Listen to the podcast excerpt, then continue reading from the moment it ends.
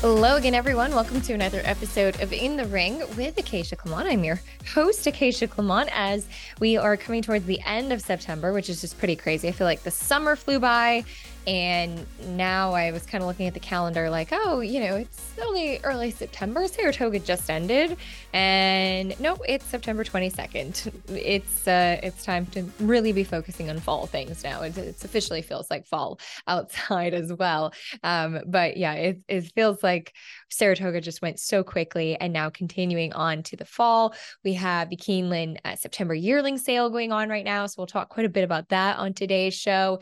And also on top of that, you have a lot of these stakes coming up soon that are preps for the Breeders' Cup. And that's going to be the big focus moving forward, is leading into that Breeders' Cup World Championships the first week of November. So a lot of exciting stuff coming up. And want to say a big thank you to our sponsors and our supporters for making In the Ring possible. We get support from Gainesway and thrilled to once again be partnered with Gainesway Farm for 2023.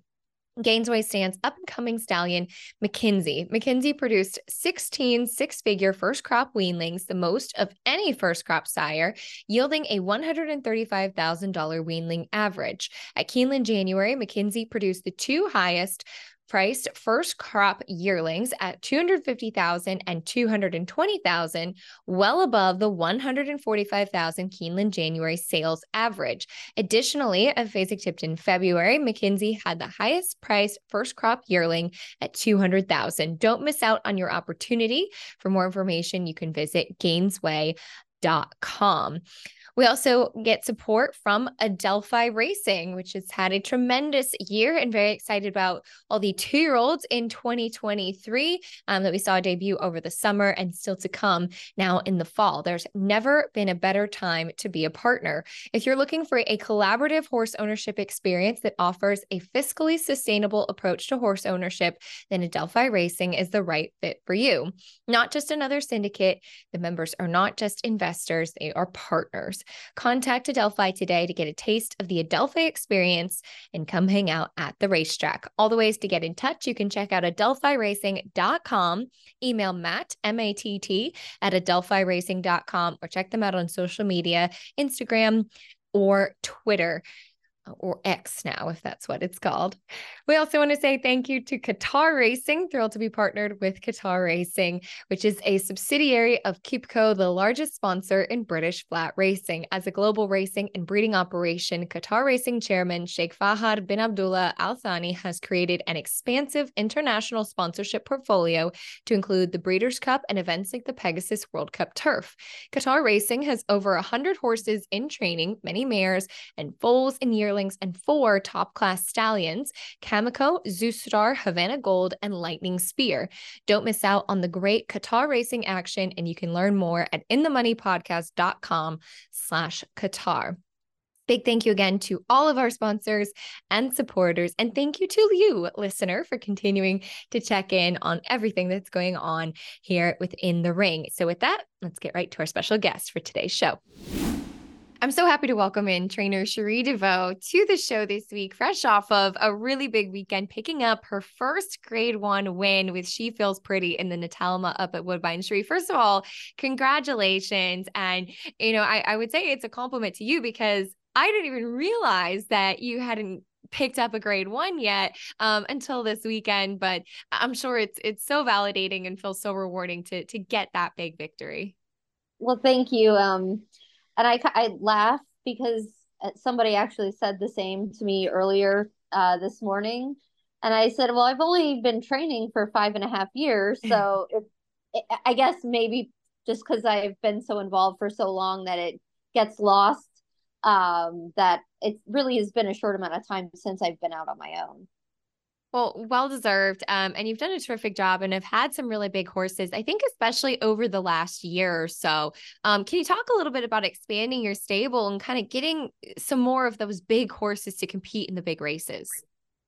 Um, yeah. So it, it's kind of like the way I structured my business, it, it really was um, a step by step process and um, I have a lot of young horses and not horses that have come in already um, you know, like made horses. So, mm-hmm. and if mm-hmm. I had anything that was running, it was generally a project or something that was coming off a layoff. So, um, you know, when you have a stable like that, you have to be patient and give give everything time to mature and come around. And this really the last two years of, has been a culmination of that. Um, you know, we we have exciting young horses as um, she feels pretty, and you know we've got some older ones um, such as Shotgun Hottie that have stepped up this year. So it's just uh, you know, it's just how it morphed. Um, and it's just how I structured my business with just developing younger horses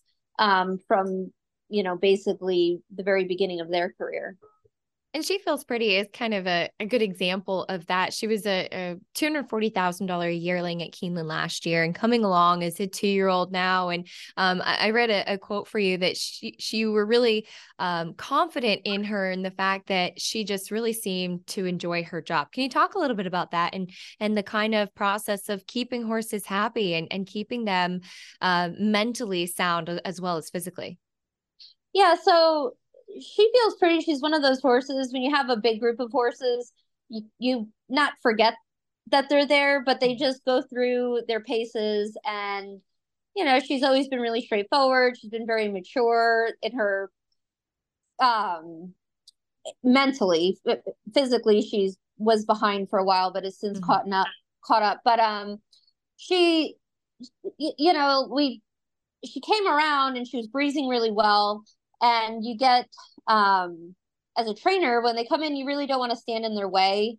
Uh i try to bring them along and not if if they're ready to run i'd rather run them than try to get them farther along to a race that suits them. So she was ready early july to run and all they had were turf sprints. And in talking with the jacksons and managing expectations it was you know she's turf. We just want to get her started and it worked out to where she was quite far behind, but she had a really strong closing kick and broke her maiden first time out. Uh, and we knew that she was probably going to want to go farther.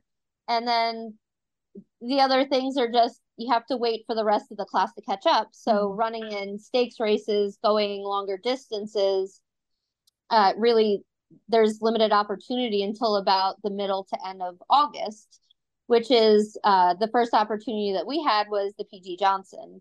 And the plan with her was we penciled in the PG Johnson if she ran well there, maybe the Miss Grillo or the Jessamine here in Kentucky. And when that race rained off the turf, we have to go to a plan B. Mm-hmm. The Natalma was right there. So it, it changed our whole picture of what we were going to do. Um, and with her, just she's she's easy to train in the respect that she breezes and gets enough out of her breezes. She's not too hard on herself in between.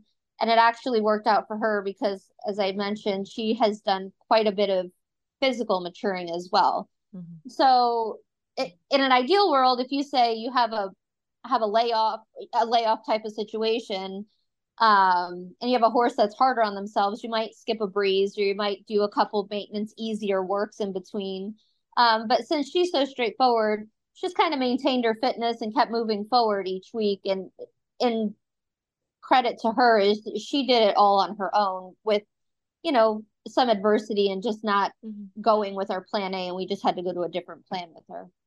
Yeah, it was a, it was a tough summer if you had a turf horse, particularly yeah. a two year old in New York and finding yeah, opportunities.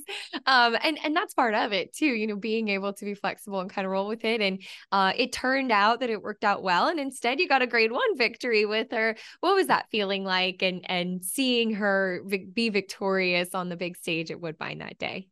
Uh, well, I did make a spectacle of myself because I was at Churchill and I was watching on my iPad with my earbuds in and I was sitting by myself right in front of where everybody was watching the races. So um, it's just, I don't know if there's really, I was just so excited and so elated. And, it, you know, I, I gave myself the pep talk before she went in there because we all hope that they're going to step up and run like that. But the honest, honestly, it doesn't usually happen. You know, they run well or they, but when, when everything you hope for or you think like god it would be so awesome if she just kicked clear coming down the lane and she does that it's really hard to maintain your composure. That's what it's all about at the end of the day. And and and I love that.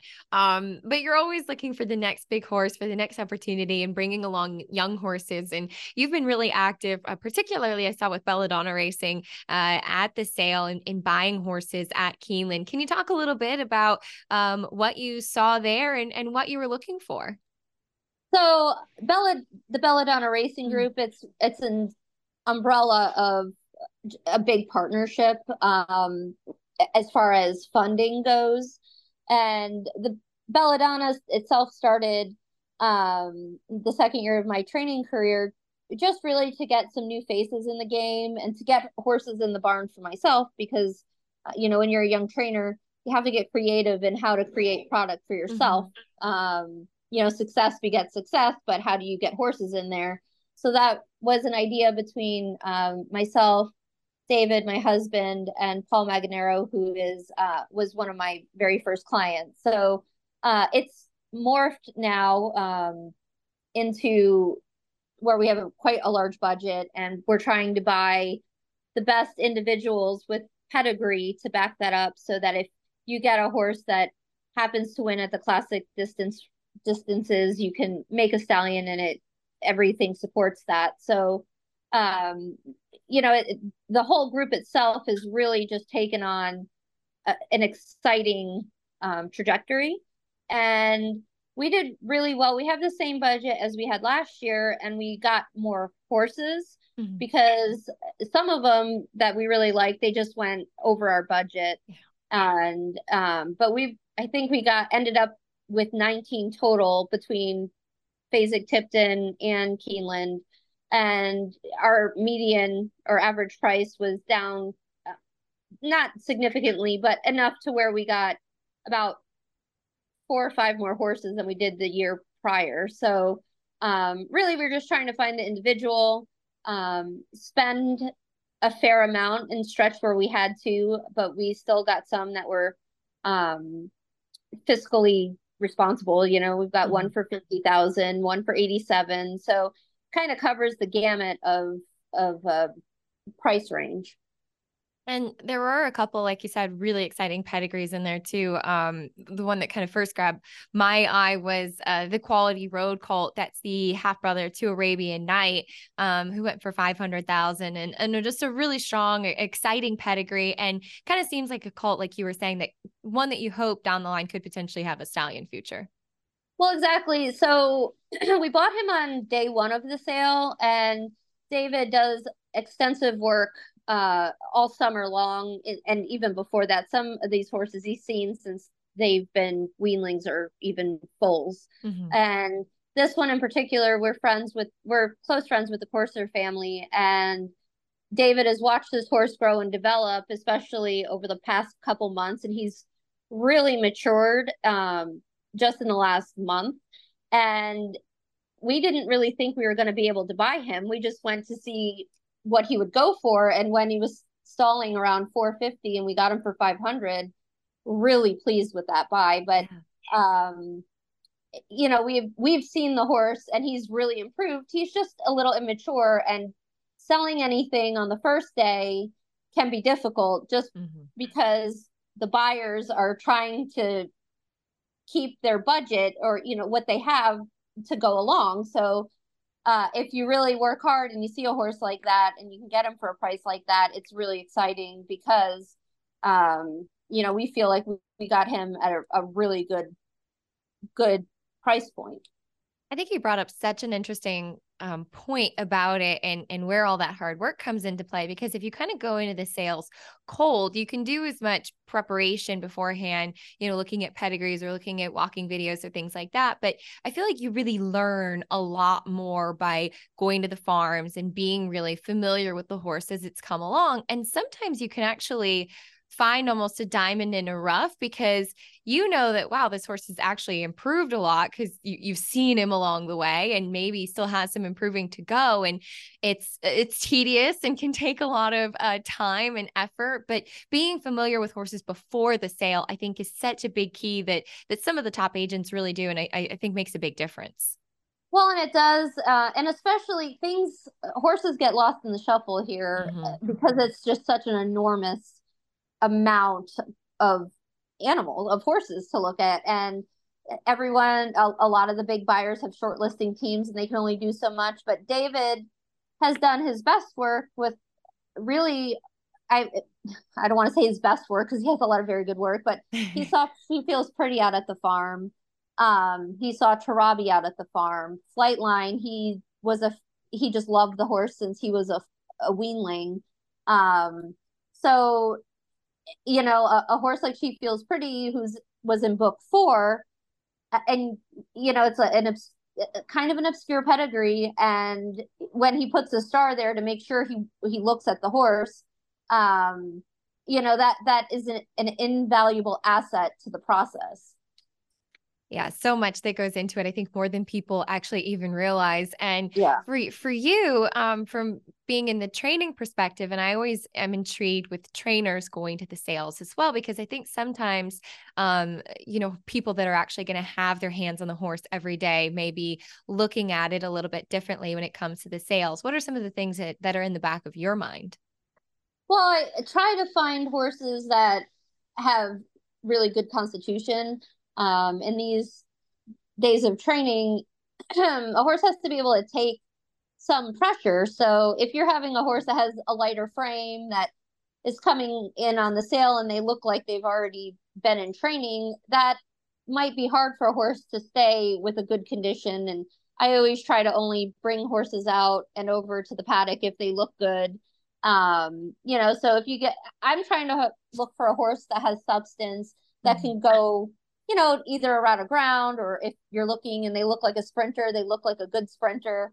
Um, you know, so I'm just trying to find the most balanced type of individual. Uh, you know, if there's if they're a smaller frame horse and everything fits, that and you know, say it's a a turf horse that looks, you know, it's just mm-hmm. each horse is individual. At but kind of looking at the pedigree. Now, if you have a very large colt that you're trying to make a route dirt horse and it doesn't have the bone or the foundation on it and starting with the foot up then that's going to be really difficult to keep that horse sound in my mind. I mean they're babies so they can trim up but they're never going to really lay down much more bone than what they've had have. So you know and then you're looking at some conformational defects whether you know they're slightly offset or um you know they're either over or back at the knee. You know like a horse eh, the reality is not every horse is going to be conformationally perfect. Mm-hmm. Uh, if you walk down anybody's barn, you watch them walk at you, and you can see a lot of different things if you really try hard enough. But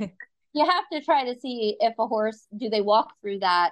Um, is that going to impede them as they move forward? So again, you're trying to see what you're comfortable with. What works for me might not necessarily work for another trainer or another buyer um, and that's what makes the world go round right? So um, you know every uh, there's a lot of horses that were bought for a lot of money that might not have been on my radar but that doesn't mean that they're not a good horse. It just means that it's just something that doesn't hit what what my targets are or what you know things are important to me.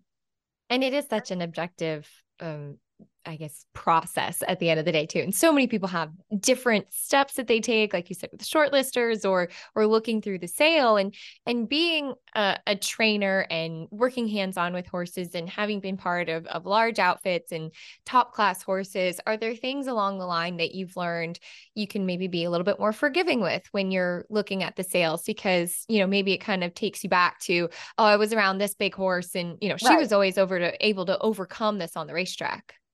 Yeah, and I, and I guess it's what everyone's comfort level is. So sure. some people only take a perfect grade one throat. Now it and these are conversations that you have with your vet.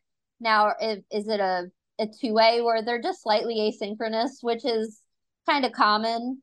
Um, and you know, I I would have to say that would be where my comfort level stops. But some mm-hmm. might say, well, a a two B with a big throat, and they're just a little bit lazy, you know, and in my opinion, then they can forgive something like that. Um, you know, conformation, it, it always just depends on the horse. Now, mm-hmm. if they're a big, heavy horse and they're quite offset in any of their, it's going to be hard because they're a big, heavy horse. So, you know, and you're also looking at them when they're in your little snapshot of looking at them is are they heavy on themselves or are they going to be able to are their tendons and their soft tissue structures going to hold up to what this horse is because the horses are what they are mm-hmm. um so you know you're trying to do a lot of guesswork and having a lot of like looking to the future and seeing as they grow is this going to be more exaggerated or is this going to not look as bad when they grow up and strengthen up so you know you're trying to see from a trainer's perspective and you're looking at the horses and that's where david again becomes a huge asset is you know i've seen plenty of horses like this and they're fine mm-hmm. um you know and again i'm still i like to tell him i i lean more on him because i say well i haven't done this as long as you've had you have and training breaking buying horses even in what you do uh you know as a a commentator or a person who has insight, uh, you have to have a bank of knowledge. So the more you do this, the more of a bank of knowledge that you get. So I feel like I'm still working on that and I have a long ways to go um, just in experience. It's such an interesting point too, and like you said, just as you continue on, and um, and it's all part of life, I guess, as well. And uh, like so many of us in the industry, um, your your family, your relationships revolve around horse racing as well. In many ways, you mentioned your husband David, um, your sister Adrian is a big part of your operation. Uh, what is that that balance like, and having you know, your husband and family members being so involved in the same sport, and maybe bringing um sometimes different perspectives to it? Well, it's it's fun because we're all on the same page and mm-hmm. again with you and and and Miguel, it's you guys at least have one thing in common. And we know when the busy days are going to be for everybody, right? well, you know, the busy days, and it's not like you have to explain why, yeah. like, I at the whim yesterday or two days ago said, Well, I have to go to Churchill and then I'm gonna go stay at Ellis and I'm gonna come back and then I have to go to Oklahoma on Sunday. You know, to explain that to to a member of your family or a significant partner um it's hard because they they don't quite understand why mm-hmm. you have to be in well don't you have assistance over there you know like it's hard to it, it's hard for it's a hard grasp of reality for a lot of people that are not entrenched in it um but the one thing that i would have to say that we are, are always working on is the work personal life balance mm-hmm. and that's been more of a focus because for the the first couple of years I started this uh, working all day from morning to night and um and that's what you have to do whenever you're starting a business is just have to put everything but now I'm trying to create more of a, a work life balance and it's not that phone always has to be on for an emergency but you know taking some time here where we go out and it's it's just a you know you go out for dinner and really don't want to maybe talk about what's going on, but not as far as where's this horse going to run, you know, just yeah. talking. We went out to dinner the other day to celebrate the grade one win. And that was more of a, it, it wasn't, we spoke more about the accomplishments and what it meant instead of, you know, just a, a regular business dinner of, right. you know, going, goings on of the stable or in his um, bloodstock business. It is a tough balance. And I think so many people in racing uh, deal with that as well. Yeah. But but it, it, one thing I think is also cool about it is that you, you do also get to celebrate the big moments together, which is oh, kind yeah. of exciting. And I feel like so many people in other industries, you know, you don't really have that opportunity. If you have a, a big promotion or a big win at work, you don't usually have your family right there with you when it happens. Yeah, you know, exactly. And even, um, even my family uh, and David's fa- David's family mm-hmm. are all in horse racing. Mine is with the standardbreds, and his is with uh, you know um, John Shirreffs and Dottie are are my in laws. So they all understand. Um, and actually, when I go up to Saratoga, and I have a really hard time because I'm only there on the weekends, and when I'm there for the week of the sale, I'm really busy. But I appreciate that my brothers understand that. They bring my nephews over and they try to come and, and meet me halfway or spend time because they understand that I'm not up there with all this time to spend with them. Really try and you know it's refreshing that I don't have to explain any of mm. that um, to them. Well, I love that. And um, it, has been fun following you. Like you said, only training for a little over five years, but doing a tremendous job. And um, uh, from my vantage point, I always enjoy seeing your horses because they always look beautiful in the paddock as well. Uh, and big congratulations on the win this weekend, Cherie. Thank you so much. I appreciate it. And that's it for another episode of In the Ring. Big thank you to Cherie DeVaux for taking the time and sharing such uh, honest and interesting insight. I want to say a big thank you to our sponsors, Adelphi Racing, Qatar Racing, and Gainesway Farm. Thanks to all of you for listening, as always. And as I always say, if you find yourself out at the racetrack, I know it's more common to see you out at Saratoga, but come on over, Belmont at the Big A going on now. Please make sure to say hi if you do so. Uh, looking forward to covering some more exciting action coming up in the next few months.